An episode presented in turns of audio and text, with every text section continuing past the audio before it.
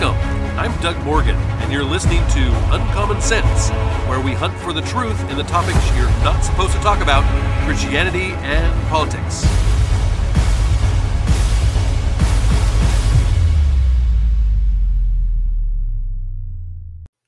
I have heard many Christians say that they want to see the mandatory prayer put back into our public schools.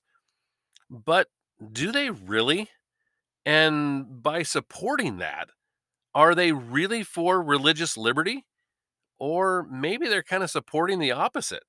Well, let's take a look at that today. The, you know, the COVID vaccine mandates have highlighted moral and legal issues when it comes to religious liberty in our country. For example, as you may know if you're a listener to the to the podcast, that my wife works in the medical field and we have had to go to battle over a religious exemption for her because she was going to be mandated to take the vaccine. Now, we aren't anti-vaxxers. We do believe in in in vaccines, certain ones, but on a religious liberty basis, we believe that the Bible says that we should have body autonomy, which means that we should be the ones that decides whether or not we put something into our bodies. Now, under the law, employers are allowed to question the employee about their exemption. And now that that, that doesn't requ- require church attendance. So you don't have to go to church in order to get a religious exemption. It doesn't require that you tithe to a recognized denomination or that you have a letter from your, your clergy or pastor. It does require that you articulate an argument that is religious in nature and not more generally about your personal beliefs. So it doesn't mean you, you can't get a religious exemption for personal beliefs. You have to get it based off of some sort of religious nature uh, type of argument. Now, there is also a portion that the that the the Equal Employment Opportunity Commission says gives the right to an employer to deny a religious religious exemption for what's called undue hardship. Undue hardship. That's defined as more than a de minimis uh, or minimal burden or cost to run an employer's business. It could lead to an employer, uh, an employee getting fired, even. Um, but the the employer does have to make some sort of effort in order to respond to a religious religious exemption. Um, like for instance, I, I have a friend who needed to be able to have a desk that raised up because she needed to be able to stand for a portion of the day. She couldn't uh, sit down for the entire time at her computer, and so she needed desk raised. The employer, for her exemption, not religious, obviously in this case, had to be able to provide that for. It wasn't that much of a hardship, and they were uh, required to do so. But what is happening with religious exemptions right now, in many cases, is that many employers are granting the religious exemption, but are not attempting to make any kind of accommodations, and instead just firing the employee, or even worse, putting them on unpaid leave so they can't collect unemployment. So, how do we get to the religious freedoms that we have in this country that other countries don't have. You you always hear how the Puritans fled to this land because of the lack of religious liberty in Europe. And that that is true.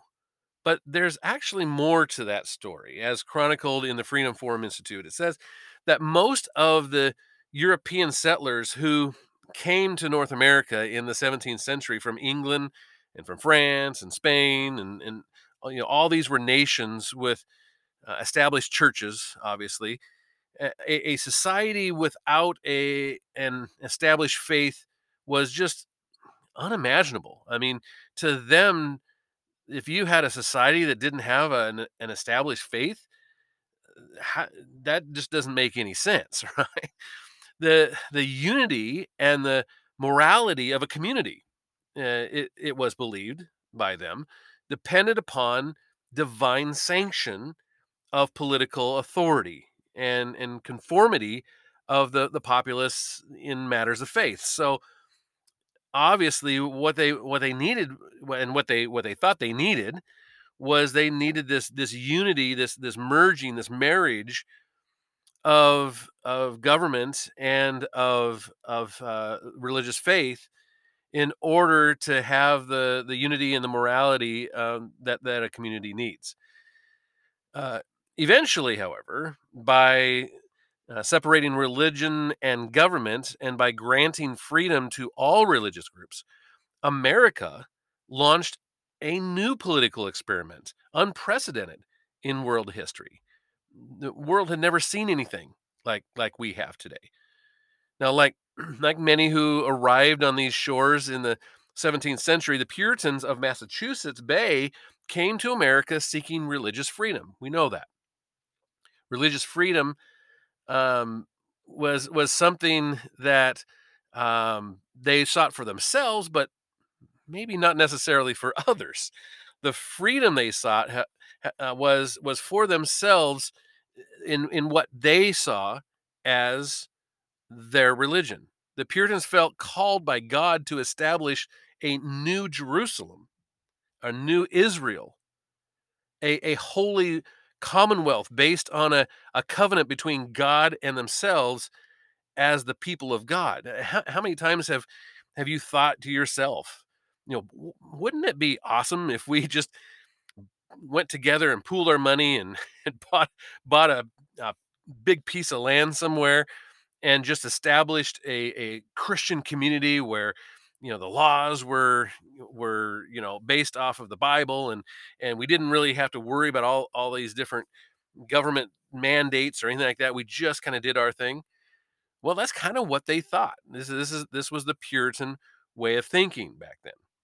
All laws um, to be grounded in in God's in God's law um, through through um, separate areas of authority for church and state uh, in this Puritan Massachusetts. All laws of the of the community were were um, based on the Bible, on God's laws, and uh, and all citizens were expected to uphold the divine covenant. This was something they they they wanted to to, to set up for themselves based off of how they saw themselves religiously. Massachusetts was to be an example to the world of God's kingdom on earth. It was, as they put it, a city upon a hill, of course, taken from scripture. Now, very early in the Massachusetts experiment, dissenters arose to challenge the Puritan vision of a holy society. Uh, because on paper, we can kind of think, wow, this kind of sounds awesome. You know, this this community that's based off of the Bible and off of you know a, a devotion to God and and this type of thing. But in practice, it doesn't necessarily work out real well. so the first dissenter was a guy by the name of Roger Williams, and uh, he he was himself a Puritan minister, but with a, a real very different vision of God's plan for the, the human society. Williams argued that God had not given divine sanction, you know, to the Puritan colony. That that he didn't just, you know, what type of thing where he says you are the ones that are going to be, you know, my my shining example on a hill.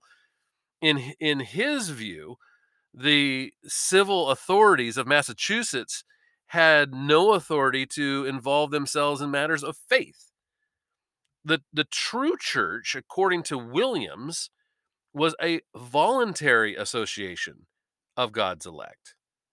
So any state involvement in the worship or or god therefore was contrary to the divine will and inevitably led to the defilement of the church.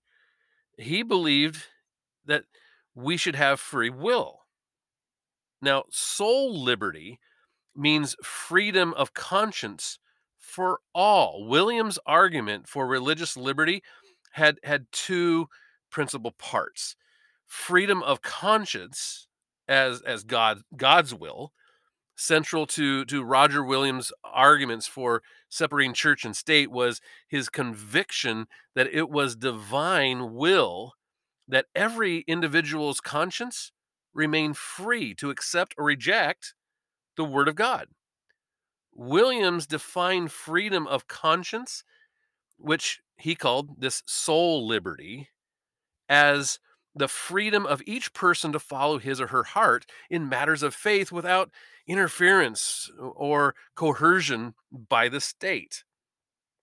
So, in other words, if we didn't have a free will to choose, well, that's not biblical. And religious intolerance eh, was was not something that he was about. Citing Europe's long history of wars and divisions, Williams pointed out that coercion in matters of faith inevitably led to persecution and bloodshed. So, I guess to put it another way, let me let me put it another way here. Roger Williams believed that we all have a God-given right because of free will to choose to follow God or not to follow God. That throughout history, whenever the state interfered in the business of the church, bad things happened.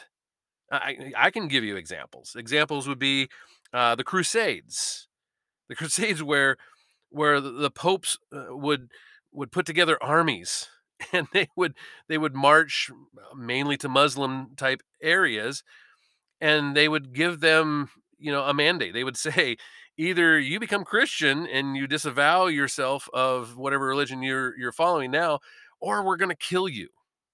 Now, that's not biblical. and yet it happened. And what's side note, what's funny is that if you look, a lot of our private Christian schools ma- mascots are the Crusaders, which gives you pause, but that's a side note. um, another example would be Europe at this time, where there were basically mandated denominations and said this is what the the this the denomination of this country is. This is this is the one sanctioned by the state. We've even uh, seen this among Christian businesses and organizations. Uh, examples like the YMCA and the YWCA. These started out as Christians, you know, Young Men Christian Association. That's what it stands for. Um, these these started out as Christian organizations and have completely gotten away from any anything Christian. Uh, Boys and Girl Scouts. I mean, it's it's they're they're they're nothing. Uh, there's nothing really Christian about them today. Uh, Christianity Today, the, the, the organization uh, formed by Billy Graham, uh, you know, you, uh, again, is a is an organization now that doesn't have much to do with Christianity really, and it did not matter if government was trying to help the church or not. Eventually, what Williams was his thought was that eventually it would end in in bloody persecution. And that's what we see throughout history. He was right. So that's where Rhode Island's experiment in religious liberty starts. See, Williams found it necessary to seek religious liberty outside of Massachusetts Bay, and he found it in the founding of Rhode Island. Banned from Massachusetts in 1635, Roger Williams founded Rhode Island, the first colony with no established church, and the first society in America to grant liberty of conscience to everyone. This meant Jews, Quakers, and others that were not welcome elsewhere. Well, they made their home there. But here is the wider significance of Rhode Island's religious liberty. Eventually, Williams um, conception of soul liberty, like we talked about, had an impact far beyond the Rhode Island experiment. In the 18th century, dissenting religious groups, particularly the Baptists, were inspired by Williams' ideas to advocate uh, disestablishment and freedom of conscience. And some historians also argue that William's writings influenced the Enlightenment philosopher John Locke. And of course, you may recognize his name as a key source for Thomas Jefferson's views concerning religious liberty. This led to freedom of conscience as an American conviction. The Puritans' demand for religious liberty for themselves became, in the vision of Roger Williams, a requirement of religious liberty for all, not just the one. This revolutionary idea was echoed to a lesser degree and for a brief period in the 17th century Maryland and later more fully in the 18th century holy experiment of the you know the Quaker William Penn's colony in Pennsylvania and and other places. Gradually the extension of liberty to include not only one's own group but also others even those of whom we disagree became a central American conviction. It is this principle of full freedom for people of all faiths and of no faith even that was embodied in the uh, you know 150 years later in the in the first amendment to the constitution so that leads us to today now based off of that that leads us to today and and an opinion piece that i saw from daniel bennett uh, from the aforementioned christianity today um, he said that if you believe in religious liberty only when it's good for society, then you really don't believe in it. A sincere commitment to religious liberty requires support for exemptions that allow people to do things you might disagree with. Whether that's Mennonites refusing to serve in the military, or Catholics de- declining to work with uh, same sex foster parents, or Native Americans doing drugs. Um, now you're going to see that I, I, I believe in in much of what he just said there. We're gonna we're gonna disagree though on this article. I think I think uh, I think he brings up some points, and then he kind of unfortunately dismantles them. So uh, let's let's see what he continues to say. It says so supporters of religious liberty and robust religious exemptions might feel convicted about a court ruling in Pennsylvania that rejected religious exemptions to mask mandates in schools. On one hand, the best information from public health experts say masks are good, simply a simple way to reduce the spread of the coronavirus. Well, mm, yeah, that's not true, but but let's pretend it is just for argument's sake. Okay. On the other hand, shouldn't we support the right of people we think are wrong? Yeah. Religious liberty is too important, he says, to let it get misused. And I would agree. It's not a waiver to avoid all inconvenience in life, or worse, a tool to make political statements. For religious liberty to survive political and legal scrutiny in the future, we must safeguard exemptions against abuse. We can't let appeals to shared faith or shared enemies mask bad faith arguments that undermine our religious liberty. Okay, let's stop here just for a second. This is where the author starts to contradict himself. And he says that religious liberty is important, and it is. And then he starts to say how it shouldn't be used. So, oh, we have this really important thing, but we really shouldn't be using it.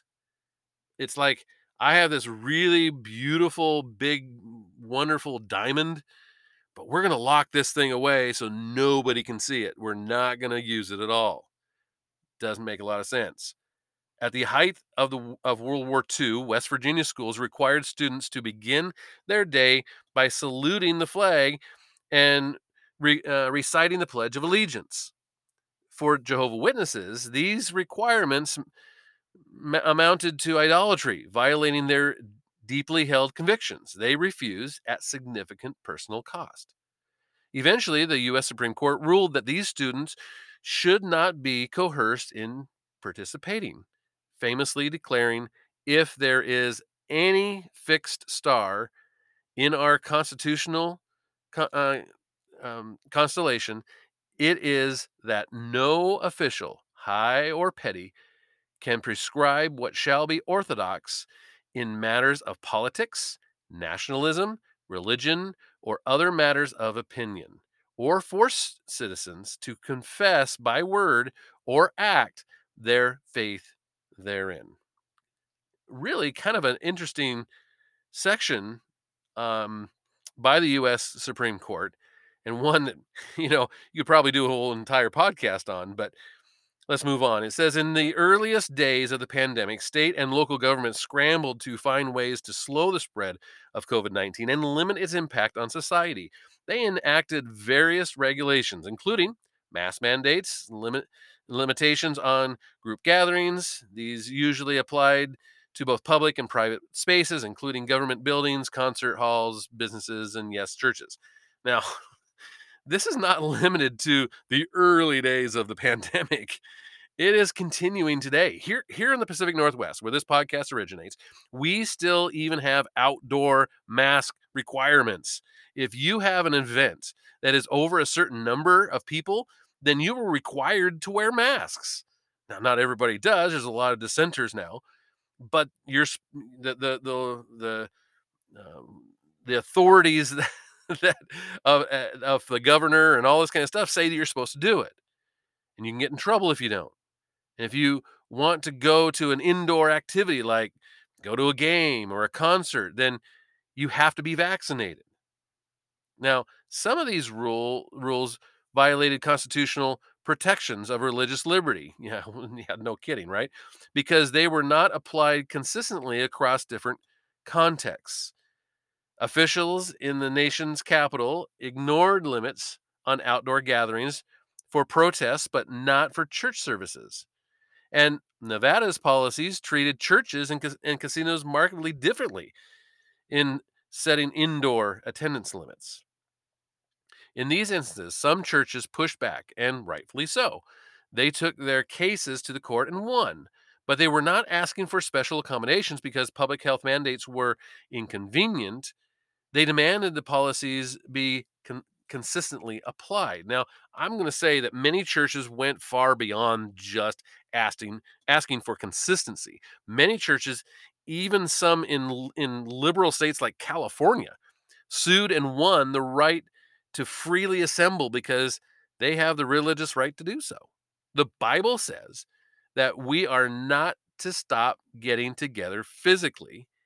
So to do so because the government says you know to to not get together well that's that's pitting government against God it goes on and says other objections, however, had the effect of seeking exemptions from generally applied policies where the government had a compelling interest in mandating safety measures. In Colorado, Resurrection Christian School said it would not abide by local health ordinances mandating mask wearing and, and social distancing in the midst of the ongoing outbreaks. In and in Pennsylvania, a group of Christian parents with children enrolled in the in a public school said covering their children's faces was a violation of their deeply held convictions.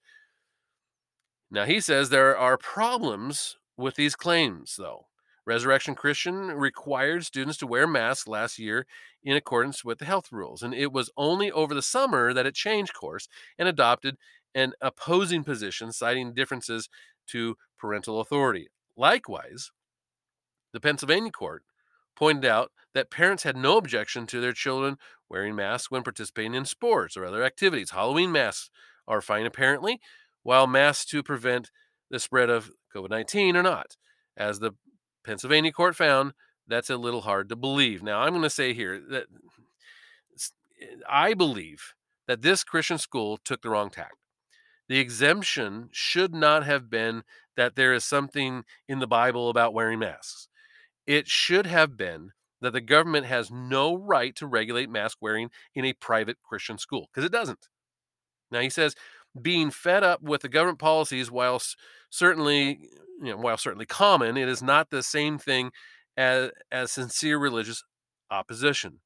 It's not too much to ask for consistency. Those who want exemptions to do things that are that the majority of the country think are bad need to be available to demonstrate their sincerity. He goes on to say that that consider Christian Christians claiming their faith should be exempt from the from new government mandates requiring vac- vaccines for everything from eating in restaurants to working in certain industries. These requests can be difficult to assess. But one thing we can ask is whether people have been um, consistent. It's sometimes hard to reconcile cases of people receiving other vaccines or you know taking common medicines who then argue that the COVID-19 vaccine poses an unacceptable burden on the religious convictions. Okay, why?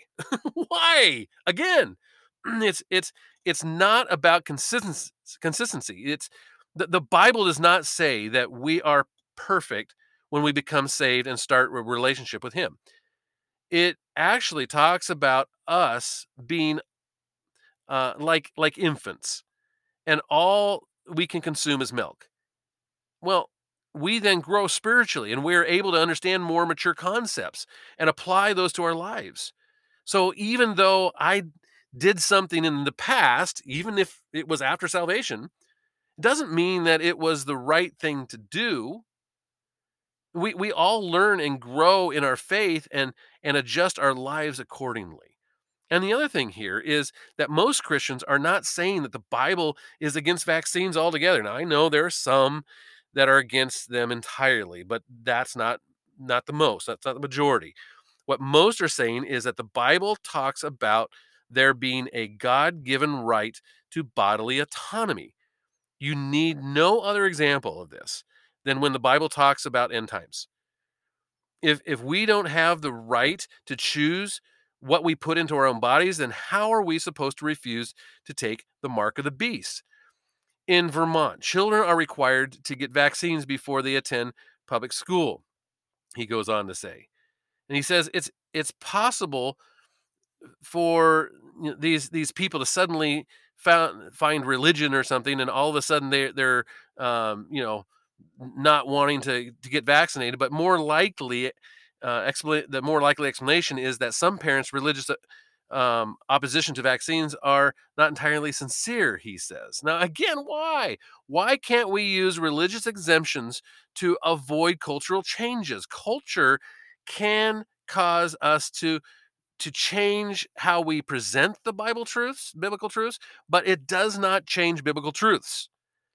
Isn't that what religious exemptions are for? It isn't this exactly what Roger Williams was afraid would happen when the government got involved with church business?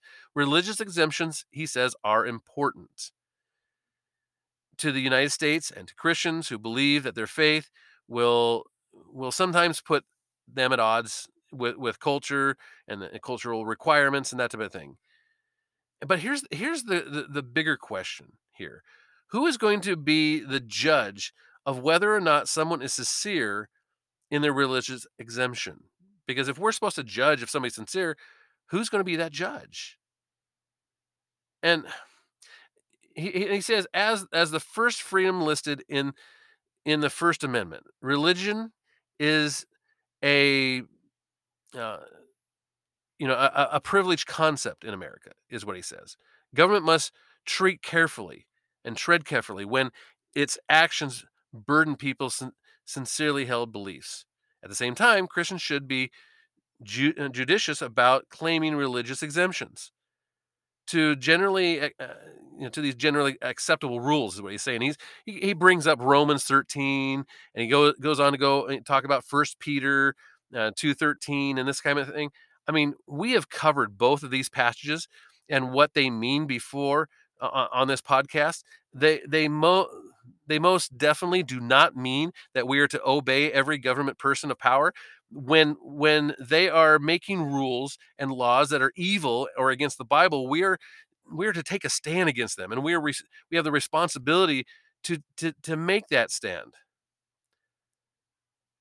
I, I what what i i guess th- that we want to end here on is is to say this that as, as our as, as more and more Americans turn away from Christ and the Bible, it will not matter how consistent we are at using religious exemptions. there will be an attempt to take away as many God given rights as they can. It will be up to the church and other conservatives to remain and maintain the constitutional rights that we have for as long as we can. And you can always go to uncommonsensepodcast.com to disagree. Thank you for listening. This podcast is a production of Morganite Communications.